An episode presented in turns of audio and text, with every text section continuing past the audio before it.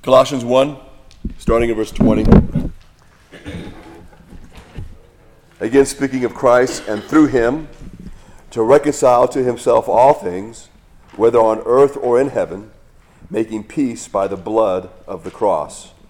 So just kind of a, a quick, uh, just a really super brief review of what we covered so far in verse twenty. Again, the fullness of the Godhead resides permanently in Christ, and as a result, uh, he is equal to the task of reconciliation, which again is we were at enmity with God, and we've been reconciled to him. Uh, his blood, again, is that which satisfies the just demands of the broken law. Uh, again, we want to make sure that we have a really good understanding of both God's justice and God's love uh, that is revealed in the cross. And so we need to keep in mind, because the world does often misunderstand when we talk about forgiveness or being forgiven by God, because the world often thinks that forgiveness means that in a sense you kind of shrug your shoulders and say it's okay, and that's not what it is. Remember that all sin is punished. All sin will be punished, period. No one gets away with anything. The forgiveness we receive, we receive forgiveness because the penalty was paid by someone else. So, in essence, we did not get away with anything. God's not looking the other way. He's not pretending we didn't sin. Um, it's none of that. You may have heard this. Hopefully you haven't. Um, it used to be kind of common where when it when it came to remembering the definition of the word justified, uh, individuals would say, well, the way that you remember what justified means is it means just as if I never sinned. But the reason why that's so horrible is it does kind of eliminate the whole idea of what it cost for us to be declared uh, not guilty before the Lord. And that was the death of his son. So to be justified, we are treated as if we have not sinned. We are treated as if we have the righteousness of Christ because we do. But again, it's not our righteousness. So keep in mind that with God, individuals going to heaven, God is not letting in individuals that he just likes more than others. There's no favoritism. It's, it's none of those types of things. Every single person who goes to heaven is a person who is a sinner, who has sinned greatly against God. And those individuals have had their sins paid for by Christ. Um, the individuals who do not believe in Christ will pay for their sins. Uh, and so when... Whenever we want to explain things to people, we, we, we want to be able to let them know that because God is just, he must punish sin, and so he will. He shows no favoritism. Um, it's just the whole idea of the substitute or substitutionary death of Christ. That's what people sometimes miss or maybe don't even understand, uh, and that's important. It does mean, in a sense, that we are getting off. We're, we're, we're being God's being merciful to us. I, I am not going to be punished for the wrong I've done. I deserve to be punished for the wrong I've done. I'm not going to be. You know, that is obviously this incredible benefit that God has given to us. But again, it comes at a great cost to God, and that was the death of Jesus. Yes? We are required to repent and turn the other way. Isn't there, I mean, I know that we're forgiven, hmm. but we aren't we required to repent? We repent. I, I the, the Bible tells us to repent. I sometimes hesitate with the word "required" because we don't want people to think that they have to, that that's some kind of yeah, work they perform. Yeah, it's a natural stance of the heart, kind of like um, if you are scolding your children for something wrong they've done, and they and and they're responding to what you've said to them, what you've done to them, and they're crying. Oftentimes, the tears is more. Let's say you spanked them. The tears are more than just because you gave them a spanking. They really are, in a sense, brokenhearted because they've they've gone against mom and dad, or they've hurt mom and dad, or disappointed mom and dad, and and they, you know, they confess, they repent of what they've done. So that's that's not a, they're, they're not doing that to earn our favor. That's a natural response to the situation, what's happened. Yes. So that's what. So in fact, the Bible even used. There's a phrase used that uh, where it tells us not to be argumentative, because God may grant, so that God may grant others repentance. So even even our ability to repent is a gift from God. Right. you know, because it's a result of the changing of the heart and, and all those things. So yes, we do repent, um, but again, all of that would be wrapped up in the word that we respond. There's never this idea that, well, you have to do this and you have to do that, because that can make it sound like we're we're doing we're we're covering certain steps to earn our way, right. And we're not doing that. And we just have to be careful with that, because that's the natural tendency to believe that. And when churches or offshoots of churches go astray with the gospel, that's normally where they go astray. It's that, that aspect of it. Make sense? It does. Yeah. Okay. All right. So again, so God's justice and His just demands were met by Christ, and it's a, and it is a revelation of God's love for us, because He did that. He willingly sent us to die for us because He loved us. So God's love and God's justice are both displayed in the cross, and and that's what we we want to think about when we think about it. When we think we take communion and we think about our salvation, and that's what we want to make sure we get across to others, um, if they you know if they. don't understand forgiveness, or they make some kind of remark. So when someone makes a remark like that, it's it's a really a great opportunity to uh, talk to them about the gospel and let them understand that whatever they're thinking at that moment is not what God offers when it comes to forgiveness.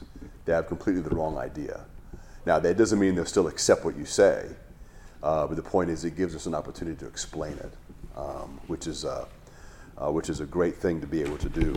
The word reconcile, again, as we mentioned last week, the emphasis of the word that's used there in the Greek language, uh, it's what they, they say that it is intensified. And so the idea then is that it's not just a simple reconciliation, but we are reconciled fully. So the idea is that being reconciled to God, I was the enemy of God, and now I am what? A child of God. So it's not only that I'm like a non-combatant, you know, like when we lock those guys up in Gitmo. That's, that's not what that is. You know, it, it, the idea is we go from the one extreme, so to speak, the enemy, and now I'm adopted as his child. So there's a full reconciliation uh, that takes place. And so that's what's em- emphasized there, emphasized with that word. So then let me read to you, uh, um, I, I mentioned last week that sometimes individuals misunderstand uh, this verse and other, and other verses that speak of reconciliation, um, because they'll say, well, it says here that through Him to reconcile to Himself all things. And they're kind of extrapolate from that that somehow there's universalism in there. And there are still people who believe that. Uh, universalism is simply the belief that in the end, everyone gets saved. In the end, everyone goes to heaven. Many individuals who think that will say that that is the only logical outcome we can have, because that's what a God of love would do. And they might even say, because I know that's what I would do, which is a bad thing to say. You know, remember, we don't compare God, and we say that God should be more like me. All right? That's a pretty arrogant thing to say. But people do, they don't always think that it's arrogant. They're not thinking that way, but that is what you're doing. Uh, but but in their mind, you know, in their in a limited way of thinking, they're thinking, well, of course, I would forgive everyone. I would let everybody in heaven, uh, until you begin to bring up some specific situations. Even though most people do bring up Stalin and Hitler and all those types of things, um, I think it's better, uh, maybe better to bring it down to something that's more horrific in a sense, something we can really identify with. And so that would be the unrepentant pedophile. Uh, right now, I don't, you know, even in prison, those guys are on the lowest rung. Um, you know, if you sell drugs, um, the guys that are guilty of that will say, well, yeah, I did sell drugs, but I didn't sell them to children. And then the guy who sold, sold drugs to children will say, well, yeah, but I didn't molest children. And the guy who's molested children's got nowhere to go. That's why they usually go to a special prison uh, for their safety, because people will beat them up, uh, kind of a thing. So you want to, so you bring up some kind of scenario, or maybe even some real story that you know about, and just basically change the, the um, not the actors, but the outcome, so to speak, and say, well, what would you think if a judge was to let a, a pedophile who is guilty and been proven guilty and has never gotten in trouble before, and he's molested, whether it's ten kids, five kids, twenty kids, whatever, and he just simply lets him go. Is that is that good, or is that wicked? I've never met the person yet who says that that's good. Every single person says, well, that would be wicked. because everybody believes that person needs to pay for what they did, because we always think of children as being innocent. And so we want to take advantage of that. We want them to imagine that's what you're saying. If you believe everybody goes to heaven, that's what you're saying. People who do not pay, because we know for a fact not everyone suffers for their sins in this life. There are tons of people who've gotten away with all kinds of things throughout the world. It's, I mean, it's maddening uh, when you think about it. And without there being life after death and a final judgment, uh, I'm not sure how we would actually be able to handle uh, the truth of that. Um, and so it's it's good to know that no one gets away with anything. So again, even in our forgiveness, remember, we haven't gotten away with anything. Whatever sins we've committed, we've not gotten away with it. Uh, our sins were truly punished. Um, but again, it's back to Christ being our substitute. But now on to this idea of universalism. So MacArthur says this about verse twenty. He says, some have imagined all things to include fallen men and fallen angels, and on that basis have argued for universalism, the ultimate salvation of everyone. But by so doing, they overlook a fundamental rule of interpretation, which is the analogia, analogia scriptura. So what that means is, I think that's in your notes, the principle teaches that no passage of Scripture properly interpreted will contradict any other passage. Now, that's a very important principle. You don't have to know the Latin to know all that. Uh, we, are, we should already understand that God never contradicts himself. So one of the things that we can remember when we're talking about Scripture, let's say you talk about any theological issue with an individual, and um, some people wrongly think that when it comes to issues, if they have more Bible verses than you do, then they win. It's, it's not baseball. So what I normally do, if, if an individual wants to discuss something we disagree on, is I will normally never use the passages that I would use to defend my position. I only want to use theirs. And all I want to do is take what their verse, what, what they say their verses are saying, and say, let's look at that verse more closely. And look at it in context, and almost always, by just asking some questions, you can help them see that that verse does not say or mean what they think it does. And so we can eliminate that from their argument. And then we'll go to the next one. Um, because that's normally what's taking place, because God never contradicts himself. So there are many places where the Bible talks about people in hell. I mean, there's that story that Jesus told of the rich man and Lazarus. The rich man's in hell. And what does Abraham say? You can't come over here. Lazarus can't come to you, but you can't come over here. Uh, you read the book of Revelation, there's a whole mess of people being thrown into the lake of fire. That's forever. Um, so the Bible does not contradict itself. And so because of that, um, when we when we look at verses, and we're trying to figure out what Scripture says and what it means, um, you may not know the entire position of what somebody's holding to and why. But what I do know is this verse that we're looking at doesn't mean that. Because over here, there's this verse. And if we and if we understand this verse correctly, what I do know is whatever this verse means, it cannot contradict this. So that's what's important. So even if you can't, sometimes, you know, there are some verses that are hard to understand. So you may be discussing with an individual one of those verses that's very difficult to get to the bottom of. And you can't quite come to, well, what is it really saying? Is it really supporting what they're saying? But if I have a verse over here, and I and I know with confidence what it actually means, and let's say you have that correct, then whatever this verse means, there's one thing I know for a fact. It cannot contradict this. And so, and that, and so we want to proceed from there. Uh, and even that person, the, the the responsibility would be on them to show us that this verse over here that contradicts that is in error. How, how have I misunderstood this? And then, we, and then if they if they can't, now we have this difficulty. All right, there appears to be a contradiction. Since God does not contradict himself, then we we may need to do more study to figure out what's going on, because there are some hard issues in Scripture. Uh, and there are, even beyond that, uh, some issues where there are some very brilliant, godly Christians who still disagree on the meaning uh, or uh, of certain things or on the doctrines of things. That's normal because we're all finite human beings. The good news is, with all of that, the fact that we can disagree, and there may be many issues we disagree on, there's what we call the fundamentals of the faith, or the essence of Christianity. There's none of that. You know, I have some really good friends who are Presbyterian ministers. So we clearly disagree when it comes to prophecy. They're clearly on the side that's wrong, and I'm clearly on the side that's right. All right? But be that as it may, the bottom line is that when it comes to the gospel, we are in full agreement. There is no disconnect. It is the same. It is the same thing, and that's that's the essence. Now, I do believe the older we get, the broader the essentials become. You know, it's more and more things that we add to it that you just say, there's just no way you can believe something else. But uh, that is very important. So we want to make sure we remember that, because sometimes people, sometimes people will think that um, if somebody can show them from a passage what appears to contradict what they've already what they've always believed, they just assume that person's, oh, well, I, I didn't know that before. I guess you're right. And like, even if they are right, we, A, you should never give in like that. Not because of being right or wrong. We want to know the truth. And if they just state something from a passage, at least you should begin to question yourself and question that. Say, wait a minute. Now, I've not heard that before. That doesn't seem to gel with what I know about God.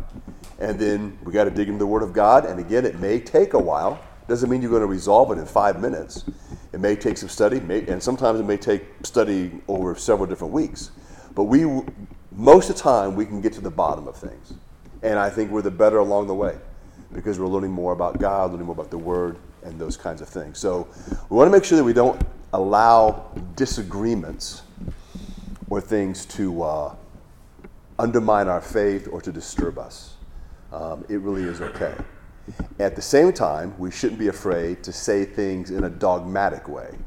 In other words, there are there, there, it is, there are certain things in the Scripture that we can be dogmatic about. For example, Jesus is God. That's a dogmatic statement. There is nothing else that can be said that's less than that that's true. All right? If that's offensive to somebody, there's nothing I can do about that. Now, I don't want to be offensive in the way I say things, but if the if the truth, the real truth, offends them, then so be it. But we but we don't try to we don't try to soft sell it. Uh, now, if that individual was raised in a particular way, you may want to take great patience to explain it. There's nothing wrong with that. That's a good thing, and they may not come around to it immediately, but they need to consider it uh, seriously. Consider it when it comes to that. Yes, sir. Dogmatic is a declarative statement that is there's no there's no wiggle room. It is boom. This is it, and so you're making that strong declaration. Uh, and you'll hear people use that term from time to time about being dogmatic or not being dogmatic. You know, that kind of thing. Um, anyway, okay. So again, so this uh, uh, analogia uh, scriptura. It is a principle that teaches that no passage of Scripture, properly interpreted, that would be a key, will contradict any other passage. When we let Scripture interpret Scripture, it is clear that by all things, Paul means all things for whom reconciliation is possible. That's important, because there's nothing in the Bible that even hints that fallen angels can be reconciled. Okay? Remember, fallen angels were skipped or bypassed in God's plan of salvation. God only planned to save those who were created in His image. Uh, angels were not created in God's image. They are magnificent beings in many ways, but again, they were not created in God's image. Only we are. So all the angels that sinned with Lucifer in the beginning, there is no salvation for them, and there would never be any salvation for them, and there was no salvation offered for them, uh, or even, or that's going to be granted to them, or in any way Uh, purchased for them, only for us, um, and so that's so. Again, all things will be uh, all things for whom reconciliation is possible. Again, that fallen angels and unregenerate, unregenerate men will spend eternity in hell is the emphatic teaching of Scripture. Our Lord will one day say to unbelievers, this comes from Matthew chapter twenty-five, "Depart from me, accursed ones, into the eternal fire which has been prepared for the devil and his angels. and they will go away into eternal punishment. If you don't know this, uh, because some people will say that uh, there's not a lot in the Bible about hell, we can begin with this. Jesus talked more about hell than anyone else. Okay, and he always spoke about hell as a reality. Um, and, of course, he's speaking to a group of religious people who believe that. Of course, many of the Jews believed that they were, that because of their birth, they were going to skip hell. Uh, and so he did go out of his way to make sure that was not the case. MacArthur continues, on the other hand, there is a sense in which even fallen angels and unredeemed men will be reconciled to God for judgment, but only in the sense of submitting to him for final sentencing. So there are those who sometimes want to go, uh, I guess you want to get real technical. And the idea is, is that, but the word reconcile, I think, would still be wrong. Uh, they're never reconciled to God. They are brought to submission. They are brought to a point that they recognize uh, who God is. Uh, the Bible does say, one day every knee will bow. They will. But that's not bowing in repentance. But that would be that's bowing in recognition of who God is, period. Um, and so there's no there's no reconciliation or salvation there. So their relationship to God, that's the unbeliever, the fallen angel, will change from that of enemies to that of the judged. So again, you can say it that way. I don't think much has changed because even though they are judged, they are still the enemies of God. But again, they will be sentenced to hell. They will be they are unable to uh, any longer to pollute God's creation. They will be stripped of their power. They will be forced to bow in submission to God. Colossians chapter two, verse fifteen reads, Uh, that Christ disarmed the rulers and authorities, which are fallen angels. He made a public display of them, having triumph over them. Because of God's victory, Romans sixteen says, the God of peace will soon crush Satan under your feet. And then in Philippians two, it says, at the name of Jesus, as I already quoted before, every knee should bow of those who are in heaven and on earth and under the earth.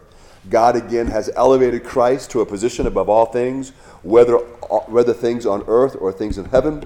Again, Paul wrote to the Ephesians that God raised him from the dead and seated him at his right hand in the heavenly places, far above all rule and authority and power and dominion and every name that is named, not only in this age, but also in the one to come. And he put all things in subjection under his feet. And that's, again, in Ephesians chapter one.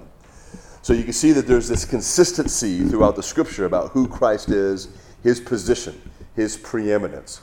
Uh, his authority, his divinity, um, everything he's done, everything continues to point to that and to the greatness of Christ. That's why, as we've said before, when it comes to trying to figure out, when you hear about a new, let's say, a Christian denomination or a Christian group, usually it's like a Christian group. We'll say, well, I, well, is this group Christian? Ask yourself one question and try to get the answer from them, and that is, what do they teach or believe about Jesus Christ? That's always the linchpin. Every single cult and every single pagan religion has it wrong. All of them. And normally, what they have wrong is they do not believe that he is God. Yes?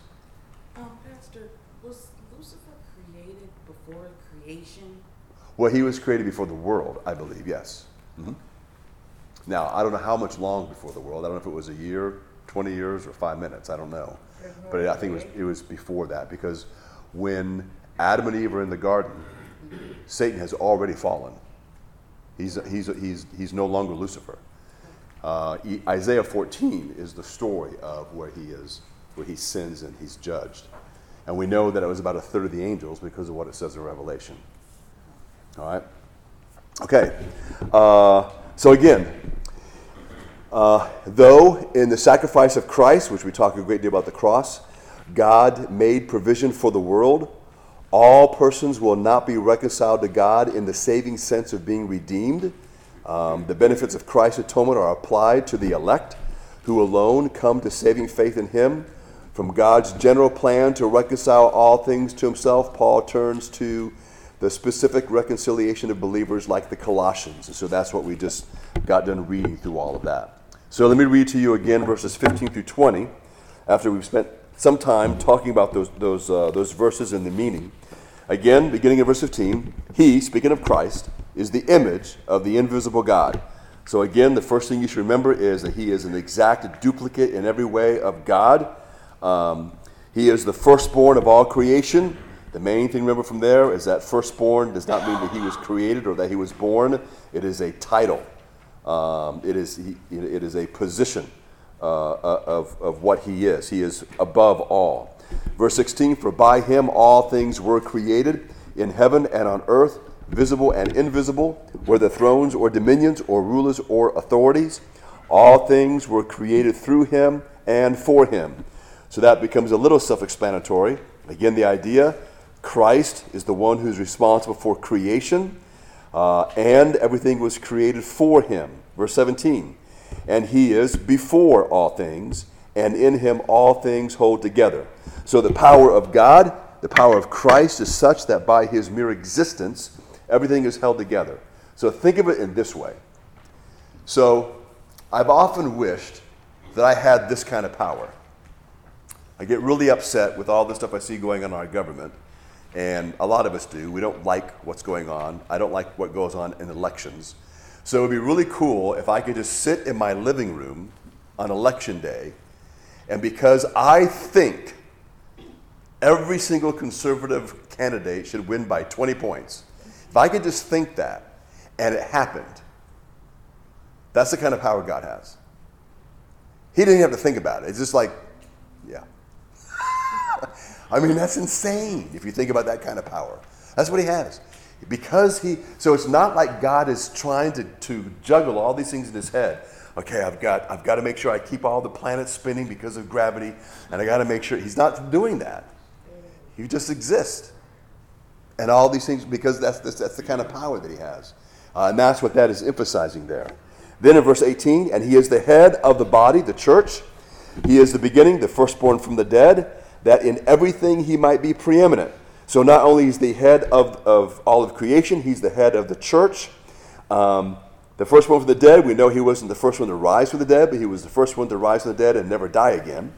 Uh, and again, all this was done so he might be what? Preeminent, above all things. Verse nineteen, for in him all the fullness of God was pleased to dwell. So there is nothing lacking as far as Christ being divine. There's nothing that... that is missing in Christ that the Father possesses. They both, everything they are in essence, they are in essence together. They both, they, they possess all those all those qualities. Verse twenty, and through him, uh, so again, all the fullness of God was pleased to dwell, and through him to reconcile to himself all things, whether on earth or in heaven, making peace by the blood of his cross. So Paul's not done yet, but that is this incredible statement that's just, it's just packed full of meaning. Uh, where again, it's just clearly Christ is exalted, he is majestic, he should be worshipped, he should be honored. Um, it's about him, it's from him, it's through him, it's for him.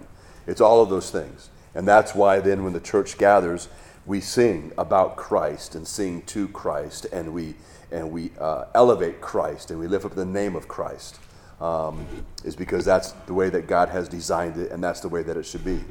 So then moving on in verse twenty-one, and you, as he writes to the believers in Colossae, who were one, who once were alienated and hostile in mind, doing evil deeds, he has now reconciled in his body of flesh by his death, in order to present you holy and blameless and above reproach before him.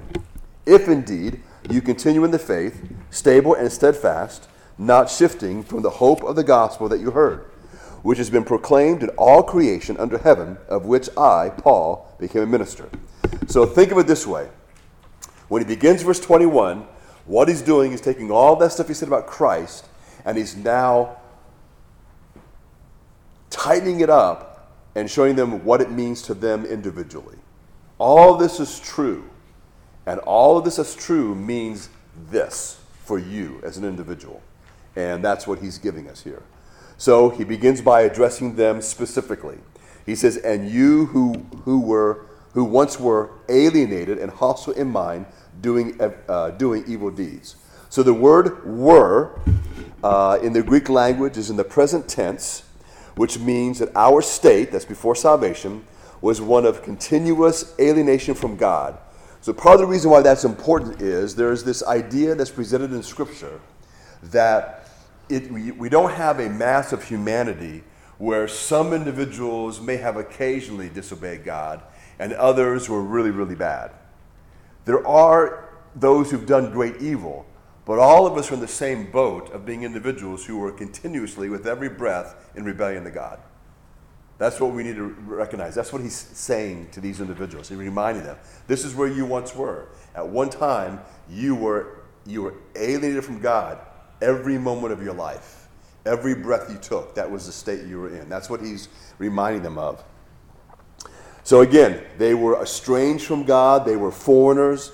Uh, they did not belong to God. That word means you don't belong to the same country or the same land or the same government. Uh, it means that you are adverse to each other.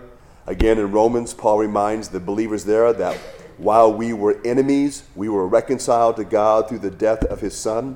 What is interesting is in uh, Romans five ten, where that comes from, where it says, while we were enemies, uh, the idea uh, in that phrasing, while we were enemies, the idea of that phrase there is that while we were actively in the midst of rebelling against God. That's what it's emphasizing there. Um, so it was it was in the midst of all of this mess that, that God sent Christ. It's not this idea that there was all this rebellion, then the dust settled, and God thought about it and said, okay, I think I'm going to send Christ to save some. That's not what took place. Man wasn't thinking that way, because man was always what? In rebellion. He was always in active rebellion. And so God, so God sent Christ in the midst of that. Uh, to do this. So it's basically, it's kind of like uh, you're in, you're in a very heated argument with an individual, and in the midst of this individual cursing you and spitting at you as they're spraying all over you because of all the words they're using, and they're trying to push you, you reach out and just grab them, hug them, and say you love them. See, it's easy to do when the dust settles, right? Like, you know, let's say the husband and wife are kind of arguing. I'm not saying you're throwing plates at each other, uh, but you kind of have an argument. And then normal, normally what happens is, is when the argument ends, whichever way, the dust kind of settles. It may be a few minutes, uh, which is usually best. But let's say there's some time that goes by, and you begin to feel bad for what maybe what you said. You feel bad for how, maybe how you handled the situation. And then you approach each other, and usually one will say, I'm really sorry. I, I shouldn't have yelled. Shouldn't have lost my temper. You know, all that. And then hopefully the other one says, you're darn tootin'. No. The other one will say, the other, the other one will say, normally what happens is I'm sorry too. Because, you know, I, my yelling at you was, you know, just, it was wrong. So then you're reconciled, okay, at that point. Um, but normally what doesn't happen, which it can happen, and we sometimes do this with our kids, right? Let's say that your kid's just throwing a fit. They're mad at the world, and they're mad at you, and they're not calming down, and you just grab them and you hug them. You know, you don't grab them and throw them against the wall, but you grab them and you hug them. In fact, I remember one time, I'll never forget this story. Um, my youngest son, he w- it was in middle school, and uh, he was telling me a story. I kind of, in the beginning of the story, I kind of got on him because of what was going on. These All these boys he grew up with, they were very, very competitive. And so they were playing basketball at recess. And Jan Michael was pretty good. And so he had friends who would pay him money to be on their team. I'm like, how important can this thing be? But anyway, you know, we're talking like change. But anyway, so he's going through all this. But anyway, there was a, a new boy in school. And uh, so they were all playing basketball. This kid's playing with him. And um, this kid, he, I mean, he was playing dirty. He was tripping kids. He was shoving them. And at one point, um, my younger son was kind of a, a short, fat kid. He wasn't super fat. He, he was chubby, even though he was a pretty good athlete, but he had some weight. Anyway, so this kid got really, really angry at Jan Michael for something, and he started hitting him. And I'm listening to the story, and I'm thinking the worst. Oh, no. You hit him. And you've been suspended. Why didn't I get a phone call? I mean, that's what I'm thinking, right? And, and so after he tells me this kid's hitting him, I say, well, what did you do? He said, well, I just grabbed him and hugged him till he stopped. Oh, that's so awesome.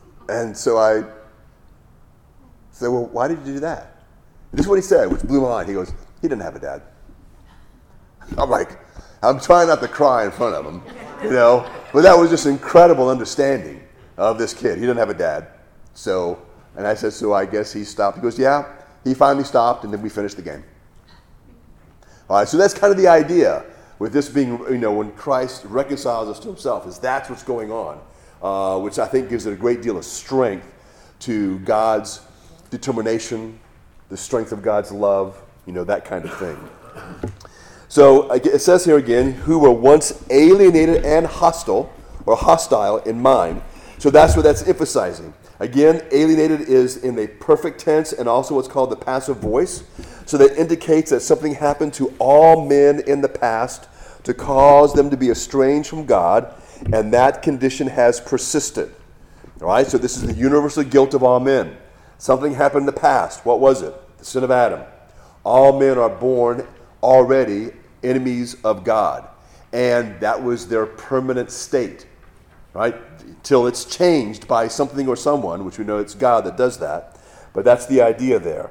So that state can, uh, persisted in their life. So all men are born little sinners, if you want to use that phrase. And again, we persist in that condition because, again, the perfect tense speaks of permanence. So again, that's stressed uh, in the Bible, the permanence of our state as sinners. And the reason why that's stressed is because, as always, it's emphasizing the impossibility of us doing anything about it. There's there's nothing you can do. It's kind of like, um, supposedly India has gotten rid of their caste system, but they still follow it. And because of the caste system, there's four levels. So depending on your birth, what kind of group you're in, you're in that group forever. There's nothing you can do to change it. At least in that country, nothing you can do. Um, it doesn't matter how much good you do. It doesn't matter how much money you make. In fact, everything, if you're born of the lower of the lowest caste, everything's against you. Um, there are certain individuals of the other, other caste caste uh, levels that even if you're qualified for the job that they're offering, if you're of the lower caste, they won't hire you. That's not, you know, so the idea of non-discriminatory laws doesn't exist there. You can't do that here. You know, imagine going in for a job interview, and the interviewer says, "What? What's your last name again?" And you tell them, "So isn't that Scottish?" "Yeah, we don't hire your kind here." Now that used to go on in this country. You know, if you're black, Scottish, German, whatever. Uh, yeah, we don't hire your kind, and that was just seen as normal. There's nothing you can do about it. So again, that's the state that we were in. That's what what the Bible is emphasizing here. So again, in other words, we were in a continual state of separation and alienation and estrangement from God because of the sin virus that we inherited from Adam. Again, Paul explains how we contracted this fatal disease because he wrote in another place, just as through one man's sin entered into the world and death through sin, and so death spread to all men because all sinned. The word hostile that's used here in this passage is a word which means hatred. It means to be at enmity or to be enemies. It is, again, in the active sense. So it means to be hateful, hostile, uh, to be an adversary of someone. It is in the passive sense, meaning it pertains to being subjected to hostility, to be hated, or to be regarded as an enemy.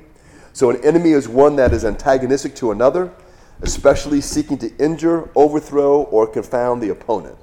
So again, the strength of all of that definition, all those words apply to who we were, what we were, and the attitude we have towards God. So again, remember that in the world we live in, that there are many things that take place. For example, we'll just go back to our government and the way our government handles different situations. That there is there is this belief that all men have, whether they state it or not. If they're not a Christian, remember their view of the world is Uh, there's no God in, in the world. Man is, normally, man is it. Man is the supreme. Man can accomplish anything he wants. Man can accomplish everything. We don't need God. They don't really think that phrase out, but the way they act is, we don't need God. There is no supreme being. We can handle this. We can control this, kind of an idea. And the, the goal, in a sense, it's almost like science fiction. You know, there's always these science fiction movies about man trying to find a utopia, and usually we always mess it up and it ends up horrible. There's good reasons for that. But this but this idea of a utopia, there are many in government who believe we can create that. They won't say that, oh yeah, we're going to build a utopia. But what they do say is, We're going to build a society that's what? Free of disease, free of crime, free of discrimination. Now, they're really whacked out in the way they're going about it. But there are many who are on the side of those who want to be transgender and all these supposed equal rights for those individuals, homosexuals, et cetera, and all the different ways they want to live. In their mind, what they're thinking and what they're and what they're believing is that's part of a utopia where everybody can be whatever they want, and we all will be able to get along, and we'll all be the same. That you hear, you don't always hear about equal opportunities. It's uh, equity, so that everybody is the same. It's just another way of being communist. That's fine and dandy until you say that you're a Christian, then they hate you. So because you don't believe any of that stuff, right? We account for all yeah, the differences. There's no equality. Well, of course not. From their side. No, no, there's none of that. No. So, but again, what's behind all of these things they're doing, these laws they're enacting? There is this belief that man can create that, but the only way to do that is to continue to find ways to be much more really. The word we would use is totalitarian, is to is to impose the will of the government on the people because the government, whatever you want to look at it, knows best. Uh, and so that's what man is doing. So so a lot of the things that are going on in government, it's, it's not you know it's not a conspiracy theory, it's just that the world views the same. Man is in natural rebellion against God, period.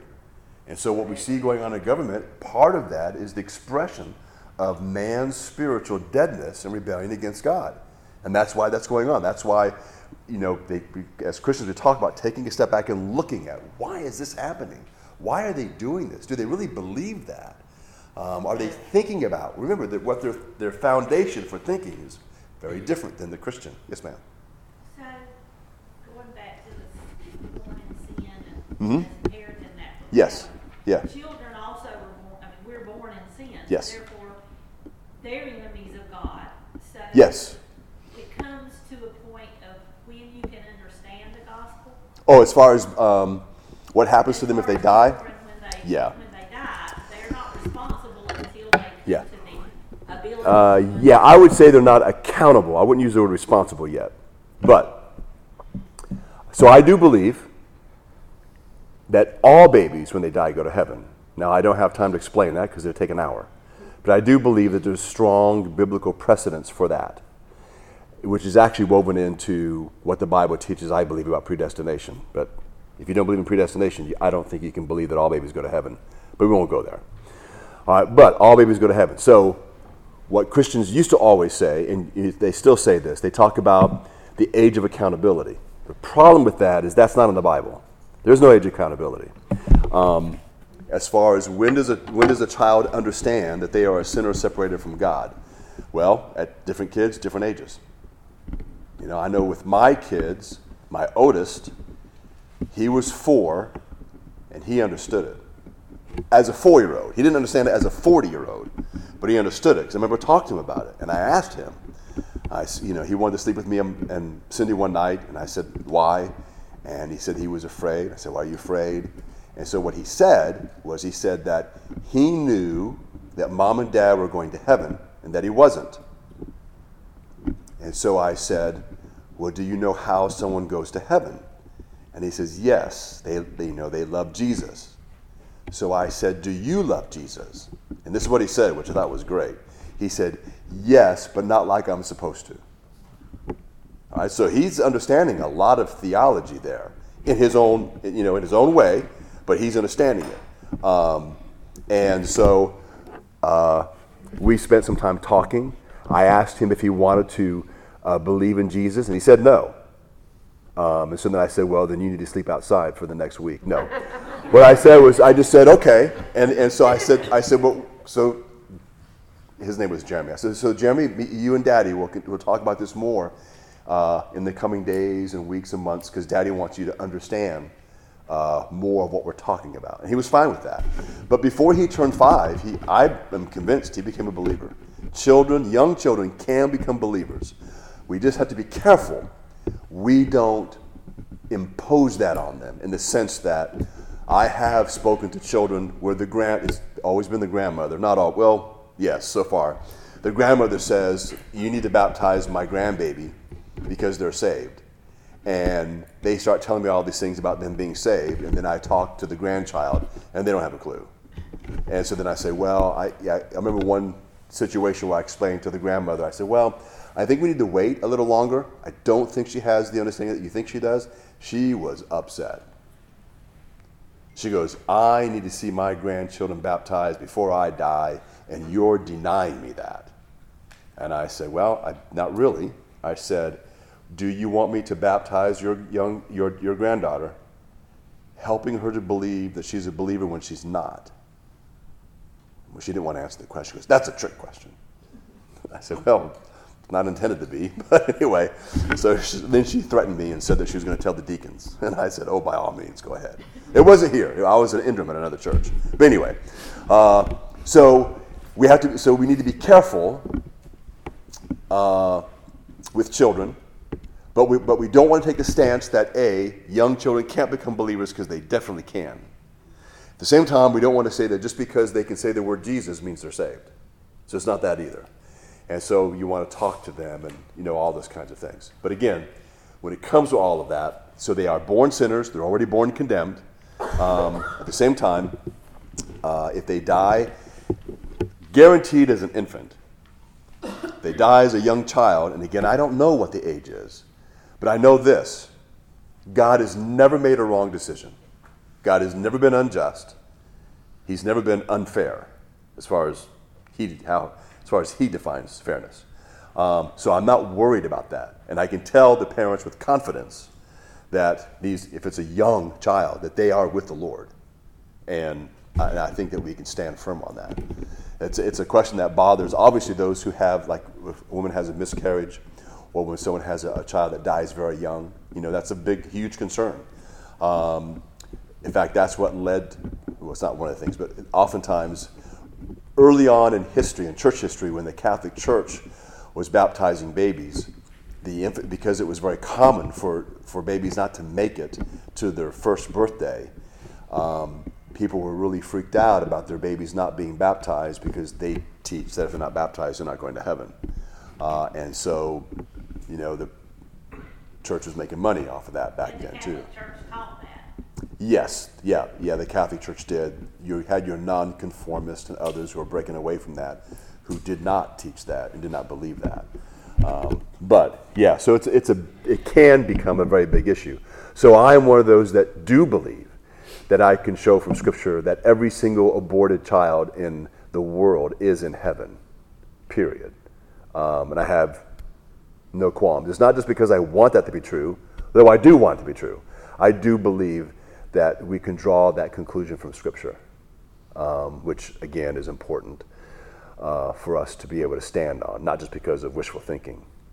But anyway, so yeah, this universal, we, uh, sometimes we call it, the, the, the theological term is total depravity, uh, and that is that basically every single person who's ever been born is born in sin, born condemned. Um, and is an individual who's already a sinner, and that's why they sin. You know, people can ask the question, do you sin because you're a sinner, or do you become a sinner when you sin? And that's not a trick question, but we sin because we're already sinners.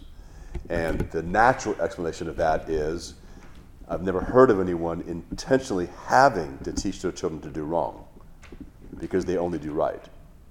And I also believe, and I'm convinced, that uh, young children do disobey, even as young as one. I'm not being cruel. You know, I'm not saying you should start smacking them around, uh, but they can. And I also believe that even an infant, uh, three months old, I believe they, they can scream in anger. You know, if, if you've burped them, you fed them, dry diaper, all those things, and I know it's important for us to hold them. I'm all in favor of that.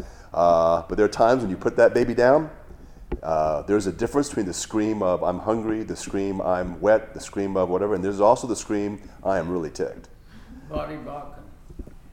What about him? You don't you remember what he said? Hmm. Uh, uh, diaper and diapers. Oh. Yeah, we could say that. I, have, I hear that cry every day. Yeah, don't don't get don't get him the T-shirt, but yeah, I would agree. Yeah, but that's true, and we know that to be true. That doesn't mean we hate him. You know, we're not being negative. We're just that's that's positive. And God makes no mistakes. So correct. And all souls belong to Him, and He's merciful mm-hmm. and love or loved. Mm-hmm. So why should it, anyone worry about that or be concerned about that? That's the way well, I because there's been teaching before that all babies don't go to heaven. Somebody told them that. Well, yeah, they, and they use the Bible. Yes, ma'am. I was going to say that your whole series on Do Babies Go to Heaven is on our website. Yeah, it did take me seven weeks to do that.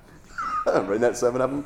Something like that. Yeah. I was going into great detail. But anyway, all right. Um, let me go back to my... Uh, okay. So again, verse twenty-one, and you who were once alienated and hostile in mind, doing evil deeds. So the word mind there um, refers to the understanding or the mind that is activated.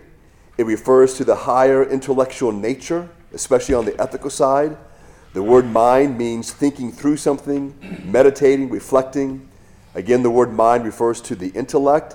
It also refers to moral understanding or the way of thinking. So the word mind there is important. Again, it's talking about the totality of this individual. There's no gap there for this individual to escape responsibility uh, for for their their hostility towards God. Remember that, uh, uh, hopefully you remember this, but one of the things that I think is important in the discussion, in our in, in particular in Western cultures, when we talk about addictions, is, and I think the world... Uh, When I say the world, I mean in the secular sense. Their definition of addiction is completely wrong, and they've missed everything when it comes to that. And, and there's a lot of problems with that. But what I know from Scripture is this. No matter our situation, God always holds the individual responsible for what they do. Always. It doesn't matter if you come from a good background or a bad background.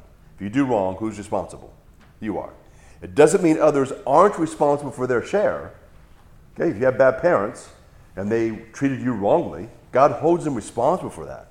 But the wrong they did to you never made you do anything. It can be a very heavy influence. It can make you feel that, like that's all you know. But human beings created in the image of God, even though that image is marred by sin, have an amazing ability to think contrary to whatever our influences are. There's the the, the idea that people do certain things because they cannot help themselves. That's not in the Bible. And I do believe the Bible addresses that issue. And therefore, the Bible holds us responsible. There's nothing in the Bible that even hints that there's any class of people or kind of individual who is never responsible for what they do. Even an individual who has some form of mental retardation. Obviously, we would say there are certain things they are they don't know. All right, we understand that. But what they do know, they still sin. Right? You take an individual who's, who uh, may, may only be able to advance to a second grade level. But do second graders sin? Absolutely. They rebel against mom and dad. What's one of the first words your children learn besides mom and dad? No. And they know what it means. All right? And it's not a term of endearment. Um, you know, it's a, it is an, it's a word of rebellion. Um, if you don't believe me, raise some children. All right? It happens. But the thing is, is that, that so with that, uh, we're held responsible no matter who we are. It's it's it's not a fun thing, and the world really hates that, even though they're very inconsistent in what they do believe. Um, but Christians have a good handle on that. At least they should have a good handle on that and a good understanding. And none of that understanding eliminates our ability to show compassion and kindness to individuals.